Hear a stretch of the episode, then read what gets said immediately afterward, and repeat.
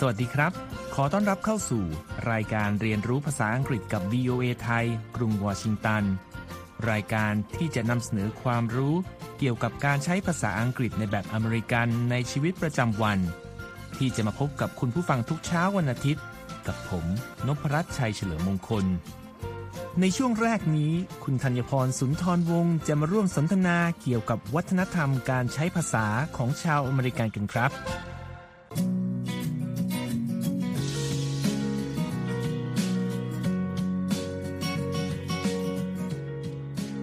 วันนี้เราจะมาทำความรู้จักกับอาหารอีกจานหนึ่งที่มีชื่อซึ่งมีความหมายต่างกันมากมายระหว่างผู้ใช้ภาษาอังกฤษแบบอเมริกันและผู้ใช้ภาษาอังกฤษแบบอังกฤษอีกแล้วนะครับ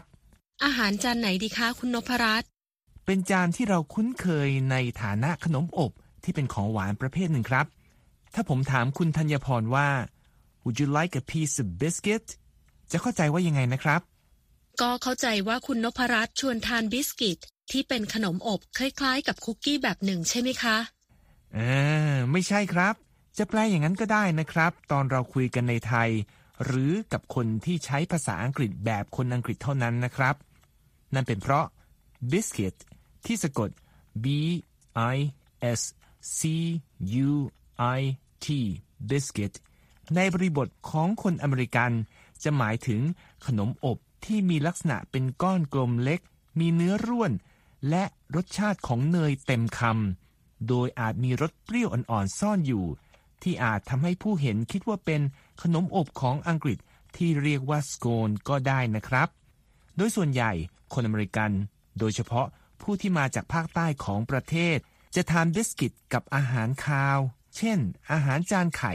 เบคอนทอดหรือไส้กรอกไม่ได้ทานต่างของหวานนะครับอ๋อนึกออกแล้วค่ะแต่อย่างที่คุณนพรัตน์บอกนะคะคำว่าบิสกิตในบริบทของคนอังกฤษหรือคนที่ใช้ภาษาอังกฤษแบบอังกฤษนั้นจะมีความหมายถึงขนมอบชิ้นเล็กๆและมีเนื้อกรอบๆทั้งยังเป็นรสหวานเป็นหลักด้วยนะคะนั่นแปลว่าถ้ามาที่สหรัฐแล้วต้องการอาหารหวานหรือของทานเล่นรสหวานที่เป็นขนมอบแล้วล่ะก็เราก็ต้องเรียกหาคุกกี้ที่สะกด C O O K I E คุกกี้หรือ cracker ที่สะกด C R A C K E R cracker ก็จะได้ขนมหรือของทานเล่นที่ว่าค่ะใช่ครับและนั่นก็หมายความว่าเมื่อเราไปทานอาหารในร้านในสหรัฐแล้วบริกรถามว่า Would you like biscuit too ก็ให้นึกถึงขนมอบรสเค็มติดเปรี้ยวที่ทานคู่กับอาหารจานหลักหรือทานก่อนอาหารจะมาเสิร์ฟไม่ใช่ขนมหวานที่เรามักทานเนยหรือแยมเพื่อทานคู่กับชาหรือกาแฟนะครับแต่ถ้าเราจะทานขนมอบที่หน้าตาคล้ายกับบิสกิตก็ยังเรียกหาหรือหาซื้อได้อยู่นะคะเพียงแต่คำที่เราต้องใช้ในการสอบถามนั้นก็คือขนมที่คุณนพรัตน์เพิ่งพูดไปเมื่อครู่ค่ะคือคำว่าสโคนที่สะกด S C O N E scone ซึ่งคนอังกฤษที่เป็นเจ้าของภาษาจะออกเสียงว่า scone นะคะโดยขนมอบประเภทนี้มีทั้งแบบที่ไม่ใส่อะไรข้างในมาด้วยหรืออาจมีผลไม้เช่นบลูเบอร์รี่ผสมอยู่ในเนื้อมาด้วยเพียงแต่ว่าที่นี่จะไม่ได้ทำออกมาหน้าตาเป็นลักษณะกลมๆเหมือนที่เราคุ้นตากันแต่จะเป็นลักษณะก้อนทรงสามเหลี่ยมถ้าเห็นแล้วก็อย่าแปลกใจนะคะรสชาติอร่อยเหมือนกันเลยค่ะพูดแล้วก็หิวอีกแล้วครับไปพักทานอะไรก่อนแล้วเดี๋ยวกลับมาคุยกันต่อนะครับคุณธัญพรได้เลยค่ะเดี๋ยวไปเที่ยวกันต่อนะคะแน่นอนครับในช่วงหน้าเราจะไปเรียนรู้ไวยากรณ์ภาษาอังกฤษใน Everyday Grammar กันครับ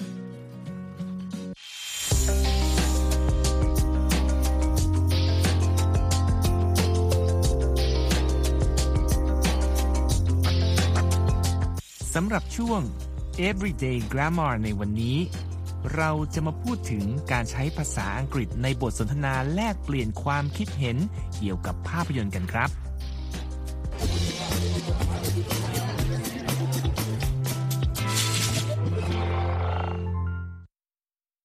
Hi Faith, are you in a movie theater? Yes, I love movies. I try to watch them as often as I can. Well, we should probably talk about ways to describe a movie. That's a great idea. There are a few key questions we need to explore. What is the movie about? How did the film affect you? Let's explore each of these in turn. ในบทสนทนานี้จอห์นถามเฟธว่าเธออยู่ในโรงภาพยนตร์หรือเปล่า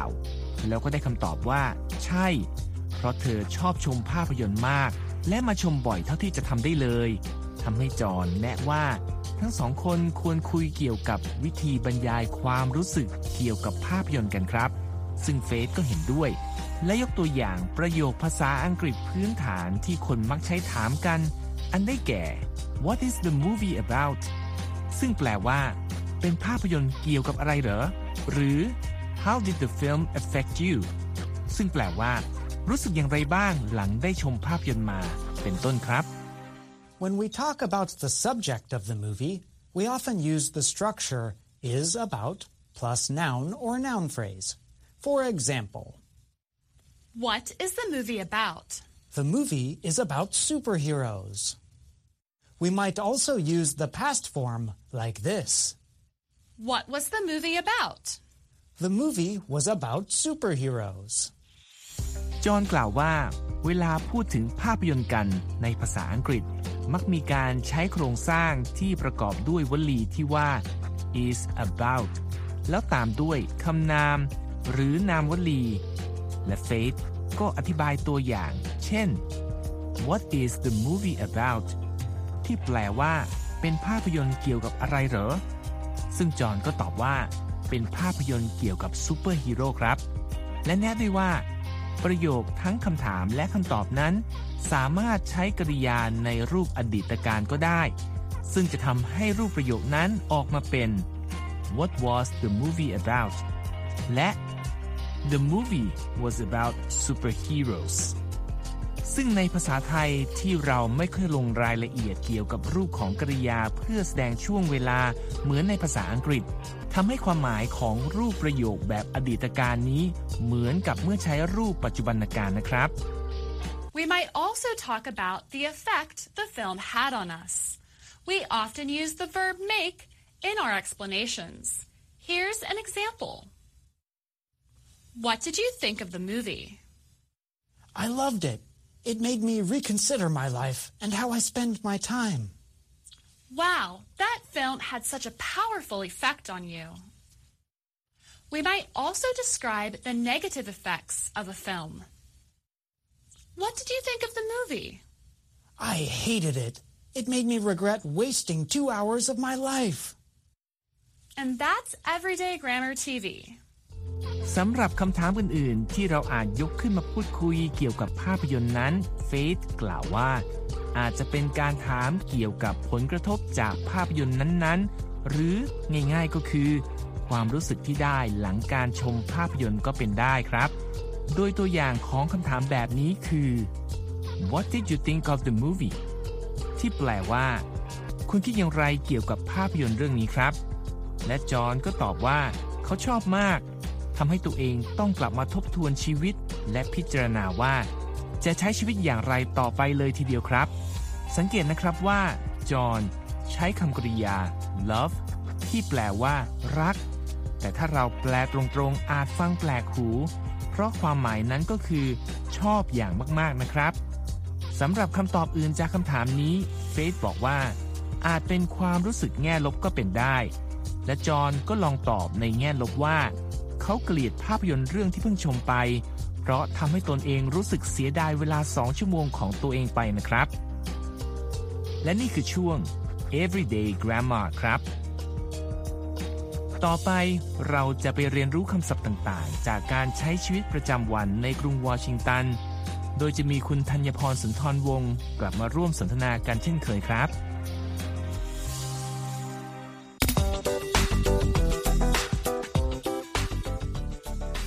ดิฉันมั่นใจว่าคุณนพรัตน์ยังมีสถานที่น่าสนใจแต่คนส่วนใหญ่ที่ไม่ได้อยู่ในสหรัฐไม่ค่อยคุ้นชื่อคุ้นหูมาแนะนำเพิ่มเติมแน่ๆเลยใช่ไหมคะ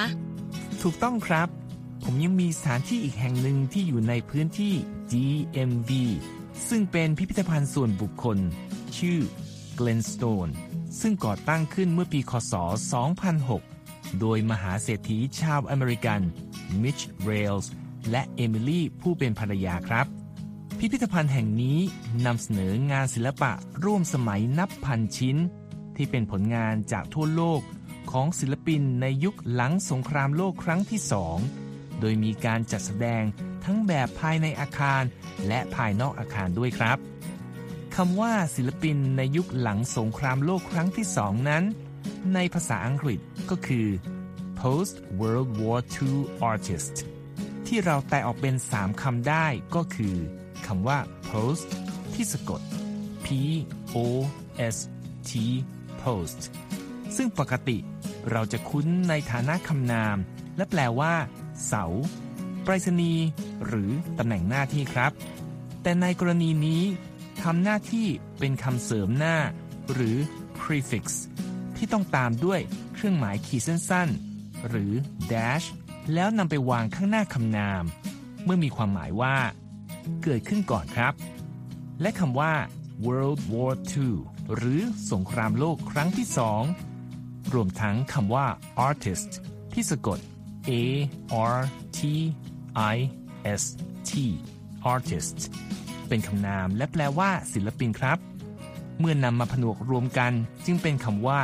post World War ทู artist ครับที่นี่เป็นสถานที่น่าสนใจจริงๆนะคะเพราะสื่อบลูมเบิร์กระบุไว้ว่าเป็นพิพิธภัณฑ์ที่มีมูลค่าของผลงานศิลปะถึง สี่พันหกร้อย ล้านดอลลาร์ซึ่งสูงเท่าๆกับของพิพิธภัณฑ์ศิลปะ Metropolitan หรือ Metropolitan Museum of Art ซึ่งเป็นพิพิธภัณฑ์ที่มีผู้เข้าเยี่ยมชมมากที่สุดในอเมริกาเหนือนะคะนอกจากนั้นยังมีอีกหลายฝ่ายที่ระบุว่านี่คือพิพิธภัณฑ์ส่วนบุคคลที่มีขนาดใหญ่ที่สุดในโลกแห่งหนึ่งอีกด้วยค่ะในส่วนของการจัดแสดงนั้นที่นี่จะนำเสนอผลงานที่ไม่เหมือนกับพิพิธภัณฑ์อื่นๆคือไม่ว่าจะเป็นในห้องจัดแสดงภายในอาคารถ้าเป็นกรณีงานชิ้นใหญ่ๆจะมีการจัดวางเพียงหนึ่งหรือสองชิ้นและหากเป็นภายนอกก็จะมีการจัดองค์ประกอบให้เข้ากับสภาพภูมิทัศน์ที่ต่างกันไปคือไม่ได้เพียงวางตั้งไว้เฉยๆนะคะขณะที่การนำเสนอของที่นี่จะไม่มีคำบรรยายประกอบด้วยเพราะต้องการให้ผู้ที่มาเยี่ยมชมใช้เวลาศึกษาและตีความกันเองค่ะและที่น่าสนใจอีกอย่างนะคะคือห้ามนำกล้องเข้าไปถ่ายภาพเป็นอันขาดแม้แต่โทรศัพท์มือถือก็ไม่ได้เลยนะคะเมื่อสักครู่ดิฉันพูดถึงการตีความคำคำนี้ในภาษาอังกฤษคือคำว่า interpret ซึ่งสะกด i n t e r p r e t interpret โดยรูปนี้เป็นรูปของคำกริยาค่ะและยังมีความหมายว่าแปลความได้ด้วยนะคะและถ้าเป็นคำนามก็จะเป็นคำว่า interpretation ที่สะกด i n t e r p r e t a t i o n interpretationส่วนคำว่าห้ามในที่นี้จะเป็นคำว่า prohibit ที่สะกด p r o h i b i t prohibit และเป็นคำนามซึ่งมีความหมายว่ายับยั้งหรือขัดขวางก็ได้ค่ะนอกจากส่วนของการจัดแสดงงานศิลป์นั้นผู้ที่มาที่ Glenstone อาจจะสนใจเข้าร่วมการเดินทัวร์พร้อมเจ้าหน้าที่ของที่นี่เพื่อชื่นชมความงามของธรรมชาติจากพืชพันธุ์ไม้และสัตว์ป่าในพื้นที่ซึ่งจะมีขึ้นทุกวันและเริ่มที่เวลา สิบสามนาฬิกาโดยไม่ต้องมีการจองสิทธิ์ใดๆด้วยนะครับและสิ่งเดียวที่ทางผู้ดูแลแนะนำคือให้สวมรองเท้าที่ใส่สบายๆมาเดินนะครับสำหรับข้อมูลของสิ่งที่นี่มีนำเสนอสามารถศึกษารายละเอียดได้ที่ glenstone dot org slash visit slash what to expect ครับในส่วนของการเดินทางมาที่นี่ต้องบอกไว้ก่อนนะครับว่าที่ตั้งของ Glenstone นั้นอยู่ในพื้นที่รัฐแมริแลนด์นะครับการเดินทางที่สะดวกที่สุดก็คือการขับรถหรือนั่ง Uber หรือ Lyft ไปนะครับ และสำหรับที่ Glenstone นะคะการเข้าชมนั้นฟรีค่ะแต่ควรจะมีการจองสิทธิ์มาก่อนเพราะที่นี่เขามีการจำกัดจำนวนผู้เข้าชมในแต่ละวันค่ะส่วนเวลาทำการนั้นก็คือสิบนาฬิกาถึงสิบเจ็ดนาฬิกาและเปิดวันอาทิตย์ถึงวันพฤหัสบดีหรือก็คือปิดวันศุกร์และวันเสาร์ค่ะอ้อแล้วที่นี่ยังปิดบริการวันขอบคุณพระเจ้าวันคริสต์มาสและวันปีใหม่ด้วยนะคะอยู่ไม่ไกลจากบ้านดิฉันเลยนะคะเอาไว้ว่างๆจะแวะไปเยี่ยมชมดูบ้างค่ะแล้วกลับมาเล่าให้เราฟังกันด้วยนะครับวันนี้ก็ต้องขอบคุณคุณธัญพรนะครับที่มาร่วมแนะนำสถานที่น่าสนใจอีกแห่งในพื้นที่ปริมณฑลรอบๆเมืองหลวงของสหรัฐครับต่อไปเราจะไปเรียนรู้คำศัพท์ภาษาอังกฤษจากภาพยนตร์ใน English at the Movie กันครับ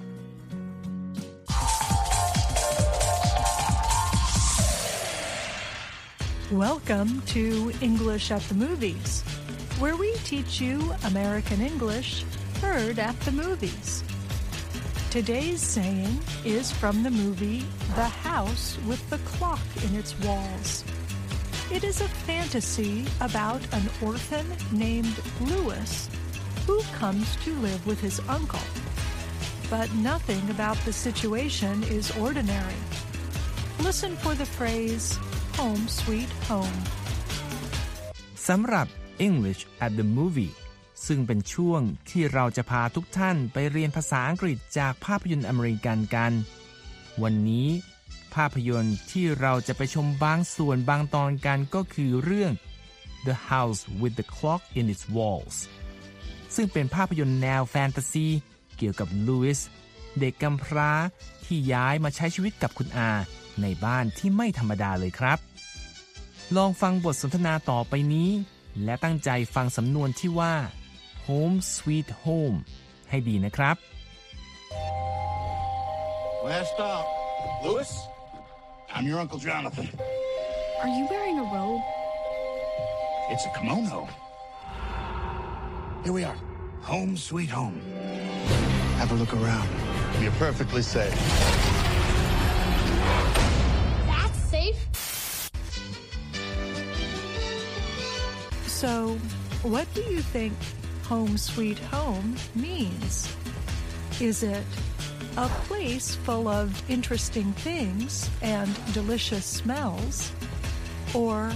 a place where you belong and are comfortable? ได้ลองฟังแล้วคิดว่าสำนวนที่ว่า home sweet home นั้นแปลว่าอะไรครับแปลว่าเป็นสถานที่ที่เต็มไปด้วยเรื่องน่าสนใจและกลิ่นหอมชวนหิว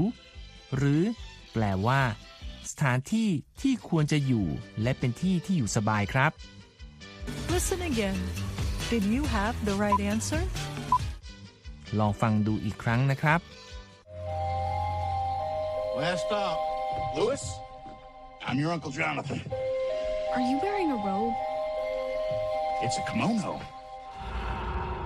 Here we are. Home sweet home.Home sweet home means a place where you belong and are comfortable. Here, the phrase is funny because Louis's new home is the opposite, frightening and uncomfortable. But Louis comes to accept it by learning magic and helping his uncle fight the house's evil enemy. And that's English at the Movies. คำตอบก็คือข้อ B ครับสำนวนที่ว่า Home Sweet Home นั้นแปลว่าสถานที่ที่ควรจะอยู่และเป็นที่ที่อยู่สบายครับแต่ในกรณีของภาพยนตร์เรื่องนี้สำนวนนี้ฟังดูเป็นเรื่องขำขันมากกว่าครับเพราะว่าบ้านใหม่ของลูอิสไม่ได้อยู่สบายหรือน่าอยู่เลยแต่กลับดูน่ากลัวและอยู่ไม่สบายเสียด้วยซ้ำครับแต่ลูอิสก็ยอมรับสภาพนะครับและยอมเรียนรู้คาถาเวทมนต์รวมทั้งร่วมมือกับคุณอาเพื่อสู้กับศัตรูตัวฉกาจปีศาจร้ายที่รุกคืบเข้ามาในบ้านด้วยและนี่คือช่วง English at the Movie ครับในครั้งหน้าเราจะมีคำศัพท์อะไรจากภาพยนตร์เรื่องไหนมานำเสนอติดตามให้ได้นะครับ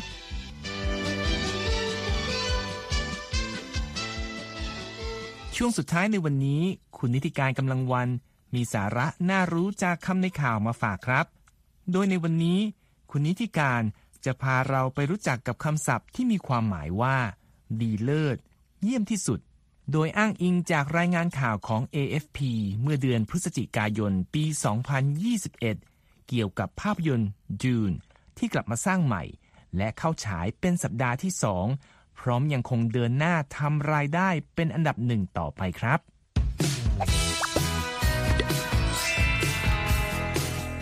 สวัสดีค่ะกลับมาพบกับคำในข่าวสัปดาห์นี้นะคะพาดหัวข่าวของ เอ พี ระบุว่า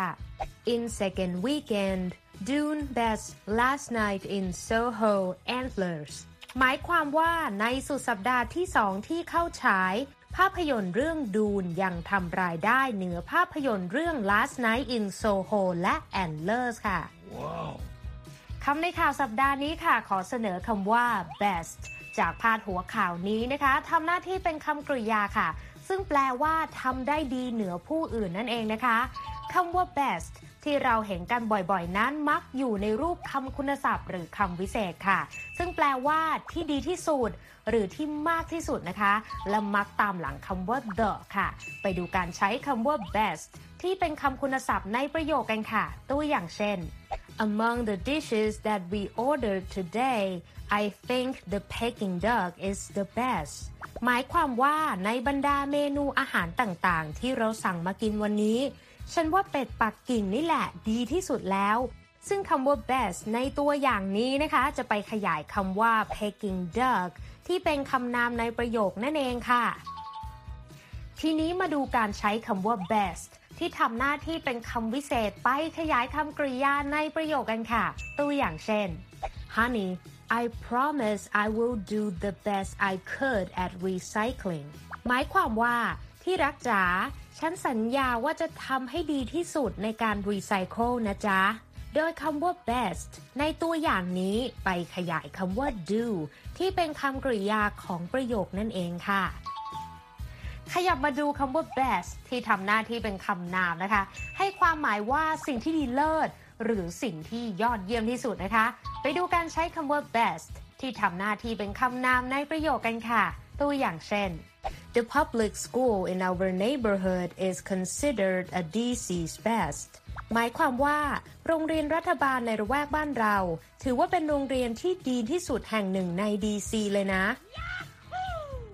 ทีนี้ขยับมาดูคำแสลงที่เราอาจจะคุ้นเคยกันนะคะนั่นคือคำว่า bestie ให้ความหมายว่าเพื่อนสนิทเพื่อนซีเพื่อนรักที่สุดนะคะย่อมาจากคำว่า best friend ที่มักใช้กับกลุ่มเพื่อนหญิงด้วยกันค่ะไปดูการใช้คำว่า bestie ที่หมายถึงเพื่อนรักเพื่อนซีที่สุดในประโยคกันค่ะตัวอย่างเช่น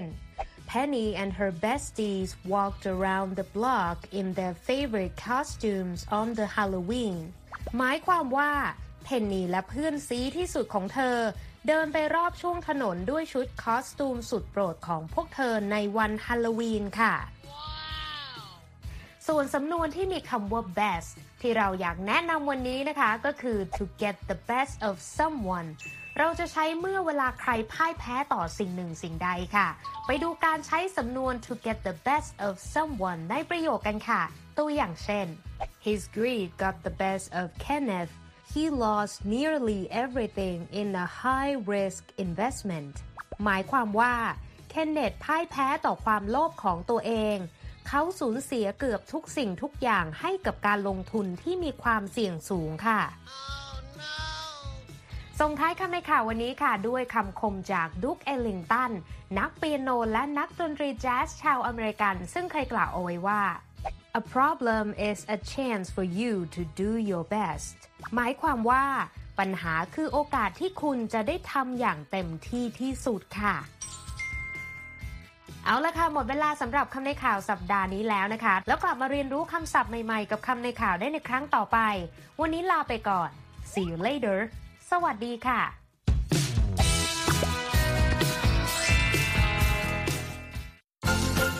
หมดเวลาสำหรับรายการเรียนรู้ภาษาอังกฤษกับ วี โอ เอ ภาคภาษาไทยจากกรุงวอชิงตันในวันนี้แล้วนะครับ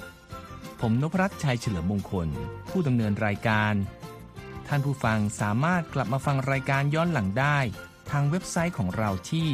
ดับเบิลยู ดับเบิลยู ดับเบิลยู ดอท วี โอ เอ ไทย ดอท คอม แล้วคลิกไปที่เรียนภาษาอังกฤษกับ วี โอ เอ ไทยสำหรับวันนี้สวัสดีครับ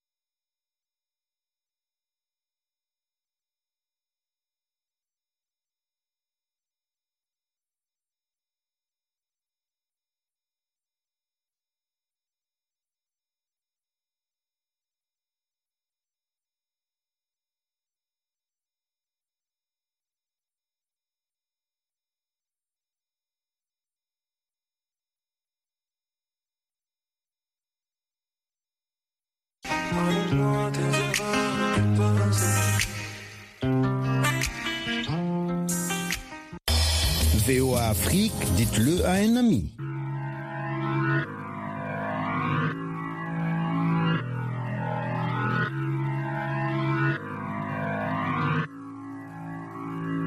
rêve d'être millionnaire, si un jour j'ai de la chance, mais j'ai perdu trop de frères quand j'ai gagné tout mon champ. Parfois j'ai eu tort, allez le dire à ma mère. Que j'ai eu des gosses, mais que je suis un gosse moi-même. Ma famille que j'aime, je la fais loin du quartier. Le soir de mon concert, on les a cambriolés. Les jaloux ici, bien sûr je les entends. Mais quand je vois mon fils, je souris pour faire semblant. Pourtant, j'ai pas envie de te dire que j'ai des problèmes. Pourtant, j'ai des problèmes. Toute la nuit, je pense à mes problèmes. J'ai des problèmes. J'ai pas envie de te dire que j'ai des problèmes. Pourtant j'ai des problèmes. Toute la nuit je pense à mes problèmes. Naja c'est mon frère mais les ragots me rendent fou.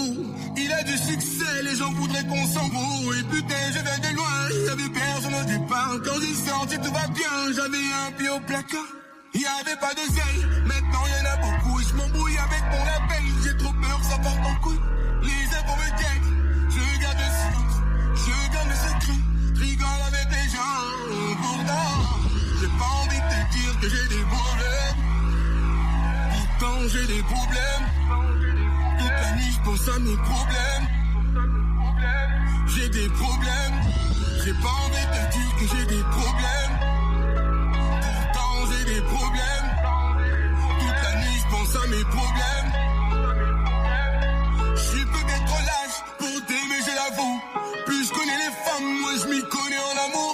Demain si je meurs, je veux demander pardon.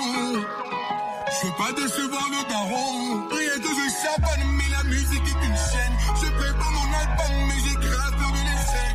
Ils veulent que des trucs, pas que je parle de mes tourments. Mauvaise habitude, je me cache et je te mens. Pourtant, j'ai pas envie de te dire que j'ai des problèmes. Pourtant j'ai des problèmes. Toute la nuit je pense à mes problèmes.